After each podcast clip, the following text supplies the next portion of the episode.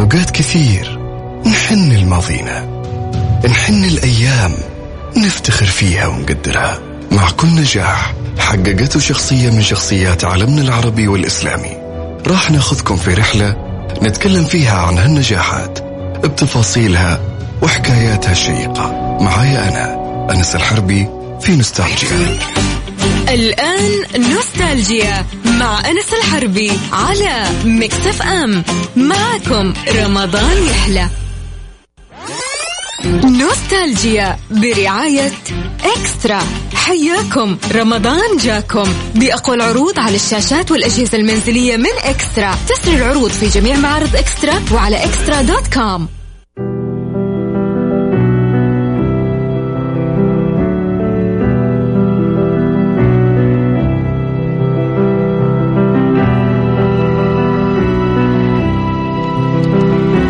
يسعد مساكم وأهلا وسهلا فيكم في ثاني أيام رمضان في حلقة رقم اثنين من نوستالجيا. اليوم شخصيتنا جدا جميلة. آه الأكيد يعني الأغلب يعرف الشخصية لكن اليوم بنتعمق فيها تعمق جدا كبير شوي بعض القصص بعض الأشياء. الشخصية هو عالم في الدين وأحد الأئمة الأربعة. اللي هو أبو عبد الله محمد بن إدريس الشافعي.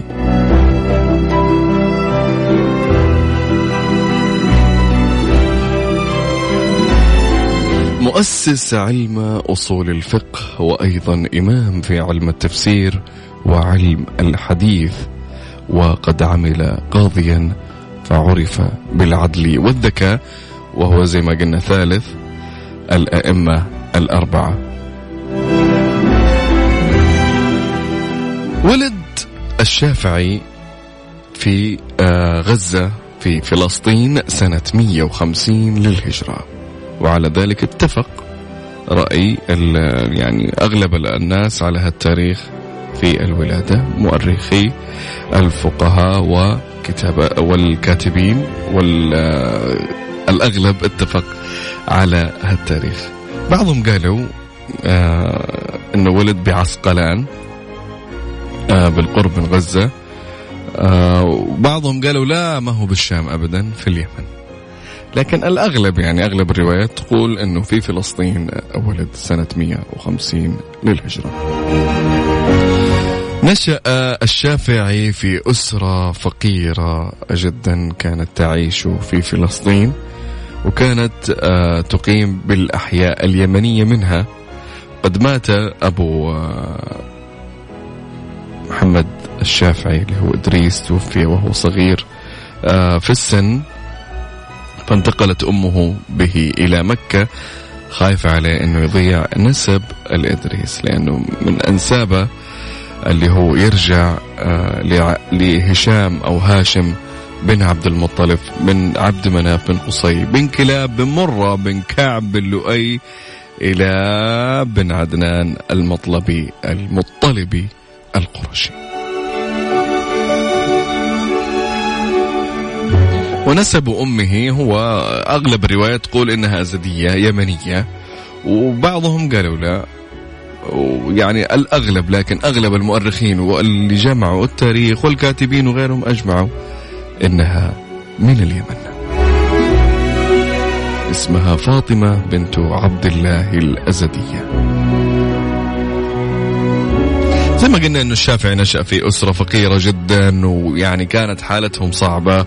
آه وأبوه توفى وهو صغير وأمه كانت من خوفها عليه قالت رحل مكة عشان نسبك لا يضيع. عاش الشافعي في مكة عيشة اليتامى والفقراء. مع أن نسبه كان زي ما قلنا كان رفيع جدا ومن الأشراف. بل هو من أشرف الأنساب عند المسلمين في ذلك الوقت. لكنه عاش عيشة الفقراء إلى أن استقام عوده وكبر. كان ذلك هذا الشيء يعني دائما الحياة أو الطفولة الصعبة أو الشديدة يعني تأثر عليك مستقبلا تقويك أكثر. حفظ الشافعي القرآن الكريم هو عمره سبع سنوات وهذا الشيء يدل على ذكائه وقوة حفظه. بعدها اتجه إلى حفظ الحديث النبوي فحفظ آه، موطئ الإمام مالك فقال الشافعي حفظت القرآن وأنا ابن سبع سنين وحفظت الموطئ وأنا ابن عشر سنين.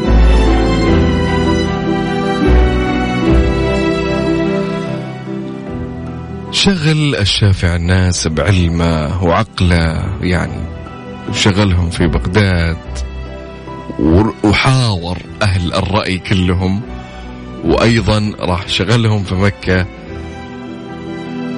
وكمان بدأ يخرج عليهم بفقه جديد يتجه إلى الكليات بدل الجزئيات. والأصول آه، بدل الفروع. يعني أشغلهم في بغداد وأخذ يدرس خلافات الفقهاء وخلافات وخلافات بعض الصحابة رضي الله عنهم آه، في أصوله اللي اهتدى لها كان الشافعي رحمة الله عليه متواضع جدا يا جماعة الخير على كثرة العلم اللي عنده لكنه جدا متواضع. يقول آه ويقول هذا من أقواله يقول ما نظرت أحدا يعني ما تحاورت مع أحد وجدلت فأحببت أن يخطئ. وما في قلبي من علم إلا وددت أنه عند كل أحد ولا ينسب لي يعني قاعد يقول أنا ما نظرت أحد آه، وأتمنى في قلبي أنه لا لا أبيك تخطي أنت عشان أنا أفوز. فجدا كان إنسان متواضع جدا. في قصص كثير الآن بنذكرها له مع أحد طلابه اللي واحد من طلابه يعني غضب واستثار عليه و...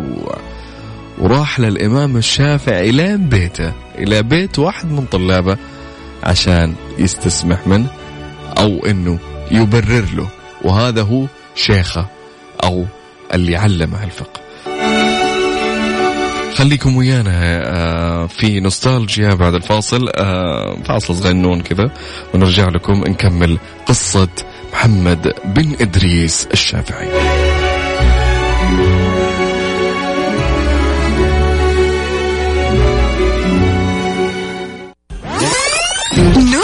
نوستالجيا برعاية إكسترا.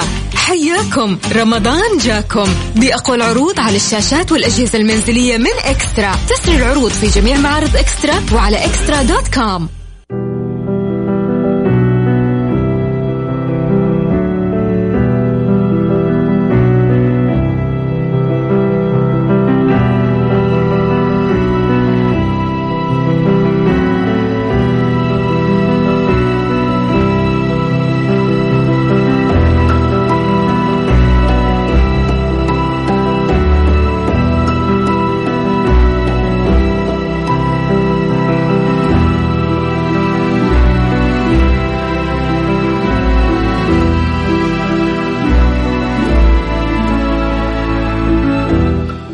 أهلا وسهلا فيكم في نوستالجيا. من جديد قصتنا لليوم الإمام محمد بن إدريس الشافعي.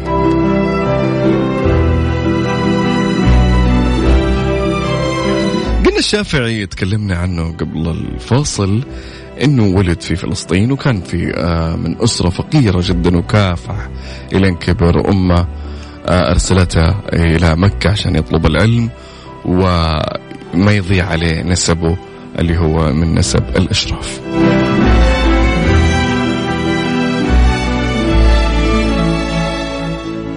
تلقى الشافعي الفقه والحديث على شيوخ يعني كل واحد في مكان يعني تباعدت أماكنهم يعني شيخ هنا وشيخ هناك وتخالفت مناهجهم.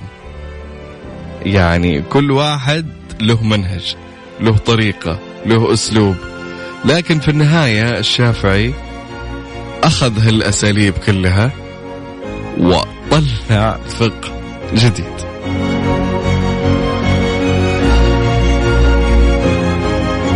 يعني زي ما قلنا إنه نستفيد إن الشافعي أو استفاد إنه تلقى العلم من عدد شيوخ مرة كثير أصحاب آه، مذاهب مختلفة و آه، فقه مختلف. كل واحد يعني الإمام مالك تلقى على يد الإمام مالك وغيره وعمرو بن أبي سلمة والليث بن سعد وغيرهم من العلماء اللي كان في ذاك الوقت وفقه أبي حنيفة فغيرهم يعني كثير مشايخ كل واحد مختلف عن الثاني. فهو أخذ هالمذاهب كلها صحح فيها صحح صحح صحح إلين طلع المذهب الخاص فيه. أنجب الشافعي أربعة أبناء محمد وفاطمة وزينب ومحمد أبو الحسن. يعني عنده محمدين محمد أبو عثمان ومحمد أبو الحسن وفاطمة وزينب.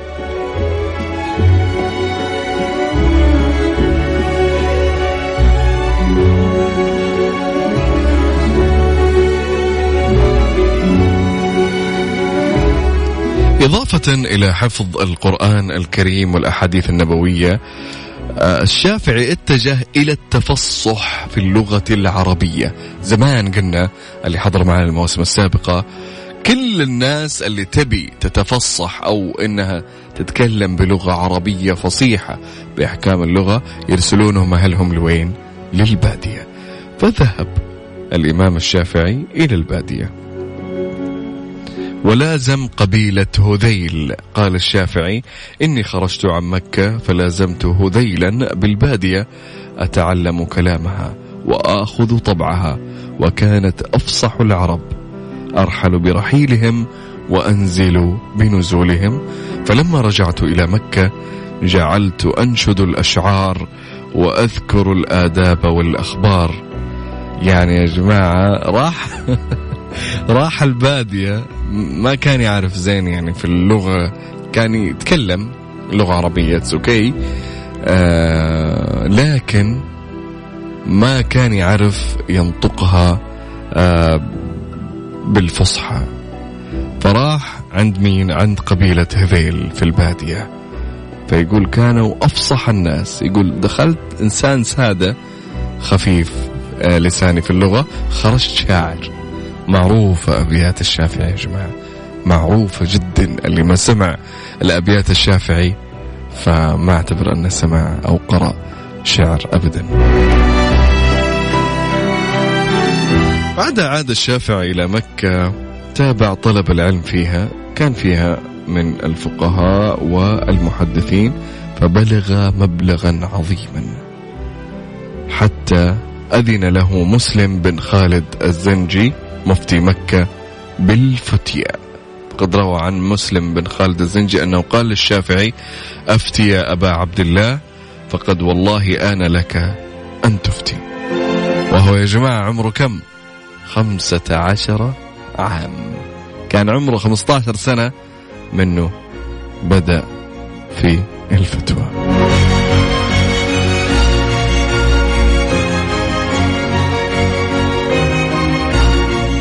لما انتشر اسم آه، إمام المدينة مالك بن أنس في الآفاق وتناقلته يعني الناس تناقلوا هالاسم وبلغ مبلغا عظيما. قال الشافعي هذا بروح له. فهاجر إلى المدينة المنورة طالبا للعلم.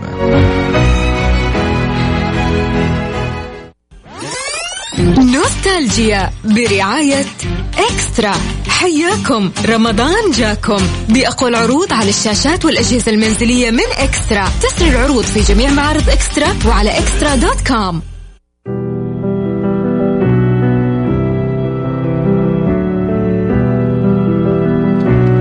ويا هلا والله فيكم. في نوستالجيا آه نكمل قصة الإمام محمد بن إدريس الشافعي. قلنا آه درس في مكة المكرمة وسمع أن الإمام مالك بن أنس في المدينة فقال إلى المدينة فهاجر إلى المدينة ودرس على يد الإمام مالك بن أنس لفترة ومن ثم بعدها ارتحل إلى اليمن وعمل فيها ثم ارتحل إلى بغداد سنة 184 للهجرة فطلب العلم أيضا فيها عند القاضي محمد بن الحسن الشيباني وأخذ يدرس المذهب الحنفي وبعد ذلك ذهب آه، درس المذهب المالكي ودرس المذهب الحنفي وأغلب المذاهب يا جماعة درسها بتعمق ثم عاد إلى مكة. وأقام في مكة بعد ما رجع تسع سنوات وأخذ يلقي دروسه في الحرم المكي ثم رجع مرة ثانية إلى بغداد. سنة 195 للهجرة. استقر في بغداد لفترة آه تقريبا ثلاث سنوات وألف كتاب اسمه الرسالة وضع فيه الأساس لعلم أصول الفقه. ومن بعدها سنة 199 ذهب إلى مصر. من وصل لمصر يا جماعة الخير أعاد الشافعي آه، تصنيف كتاب الرسالة اللي كتبه أول مرة في بغداد كما أخذ ينشر مذهبه الجديد ويجادل المخالفين ويعلم طلاب العلم. قلنا آه، في بداية الحلقة أن الشافعي هو الإمام اللي كان له السبق في التوفيق لأول مرة بين مدرسة أهل الحديث والأثر. اللي مثلها أستاذه الإمام مالك بن أنس ومدرسة أهل الرأي والقياس اللي قادها أبو حنيفة رحمهم الله جميعا. فجاء مذهب الشافعي وسطيا يجمع بين تقديس الآثار الواردة عن الرسول صلى الله عليه وسلم والوقوف بمنطوقها وبين إعمال العقل واحترام الرأي بدون غلو أو يعني مبالغة. يعد الشافعي مؤسس علوم أصول الفقه هو أول من وضع كتابا لأصول الفقه قلنا وسماه الرسالة. آه، وله عدة مؤلفات منها كتاب الأم وكتاب اختلاف الحديث والناسخ والمنسوخ وكتاب القسامة وكتاب الجزية وغيرها من المؤلفات.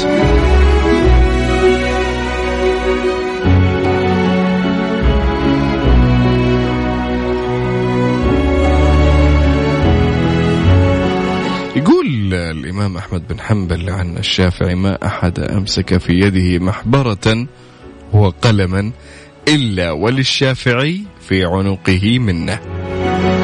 يعني كل شخص مسك آه، قلم ومحبرة اللي هي اللي يحطون فيها الحبر. إلا وفي الشافعي يعني في في يعني مد يعني آه لهم دين عليه.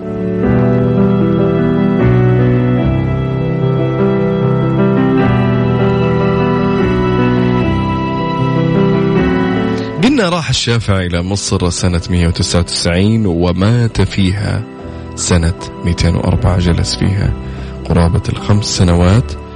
آه قال آه يقول لي يوم يقول آه واحد اسمه الربيع بن سليمان يقول قال لي يوما الشافعي كيف تركت أهل مصر؟ فقلت تركتهم يعني ما قدرت اتركهم فكان آه، بمعنى الحديث إنه ما قدر يتركهم الشافعي من محبته في مصر فاستقر فيها إلى أن مات.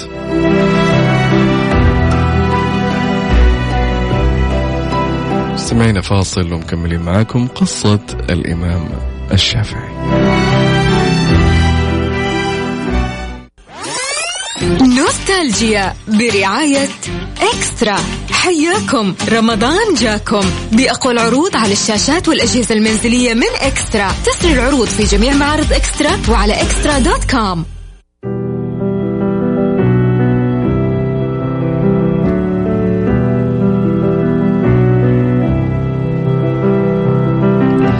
نذكر قصة للإمام الشافعي آه وقت ما كان صغير وهو رايح على مكة وأمه تبي ترسله قلنا في بداية القصة.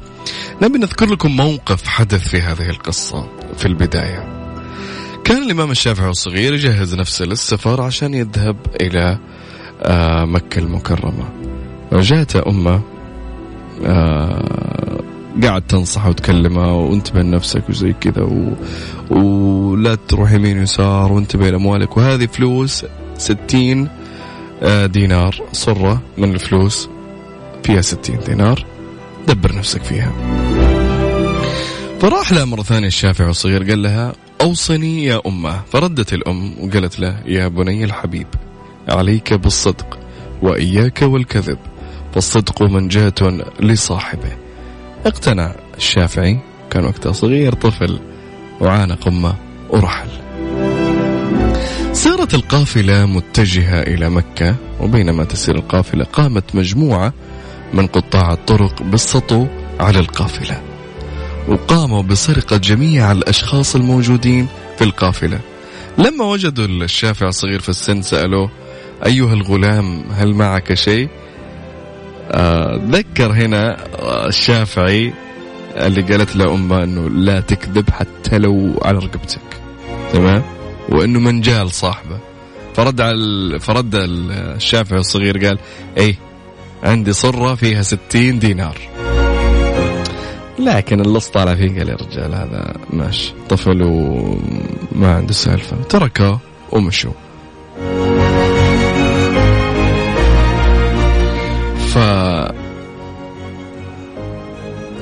زعيم هالعصابة سمع السالفة قالوا قال صدقتوا أنتم؟ قال يا أبوي كذاب هذا طفل صغير وكذاب يعني معقول إنه بيشيل في جيبه وبيقول لنا اي معي بس هو ما عنده شيء. فقال الزعيم احضروه جيبوه لي. فسأل زعيم اللصوص سأل الشافعي قال أصحيح أنك تملك صرة من الدنانير فقال الشافعي عندي نعم معي ستون دينارا وقال للزعيم هات أعطني إياها. هات إذا إنك صادق أعطني إياها. ف نزلها الشافعي. كان طفل صغير يا جماعة الخير أعطيه قالها. فهنا انصدم الزعيم واستعجب منه قال هل أنت مجنون يا صغير؟ فرد عليه الشافعي قال لماذا؟ فقال للزعيم لماذا ترشدنا بنفسك إلى نقودك وتفصح عنها بإرادتك؟ فكان من الممكن تكذب علينا وبنصدق يعني لأنك صغير. في النهاية ما بنسوي لك شيء. رد الإمام الشافعي وهو صغير قال لأن أمي أوصتني بالصدق مهما كان وقد عملت بنصيحتها. هنا الزعيم حس نفسه صغير أمام الطفل اللي هو الشافعي. حس نفسه جدا صغير وكانت العرب ترى مهما كانوا حرامية وكانوا لكن كان عندهم يعني مبادئ جدا عظيمة ويتأثرون في بعض المواقف. فالتزم الصمت اللص اللي هو زعيم اللصوص حس بالندم طفل طفل يعلمني درس اني أسوي الأشياء هذه. طفل يعلمني هالدروس. فقال على الفور رجع اللي سلبه كله الأشياء اللي سرقها لأصحابها. وتاب عن قطع الطرق وعاهدوا أنفسهم عن قطع الطرق مع يبون يسرقون وزي كذا وتابوا. رب العالمين بسبب موقف طفل صغير صادق اللي هو الإمام الشافعي.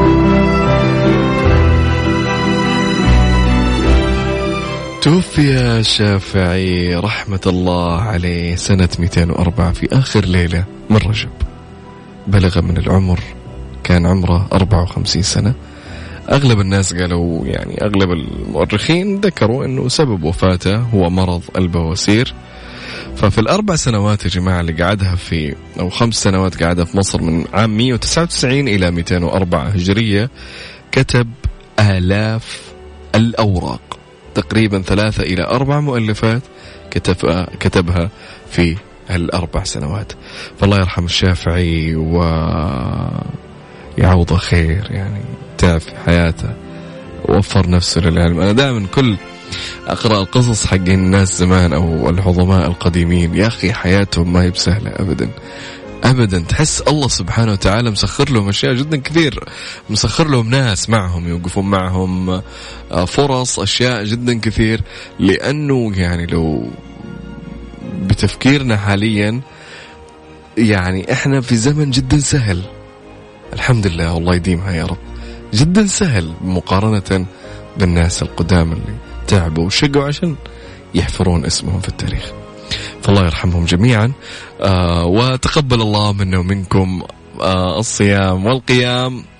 انتبهوا لأنفسكم يا جماعة الخير. اقعدوا في بيوتكم. لا تتزاحمون. مسافة بينك وبين اللي قدامك والبس كمامتك والتزموا بالإجراءات الصحية وتحصنوا. والله يعطيكم ألف عافية. نشوفكم إن شاء الله بكرة. كنت معاكم أنا أخوكم أنس الحربي من خلف المايك والكنترول. الحلقة طبعا من إعداد الأستاذ حسن العساف. يعطيكم العافية.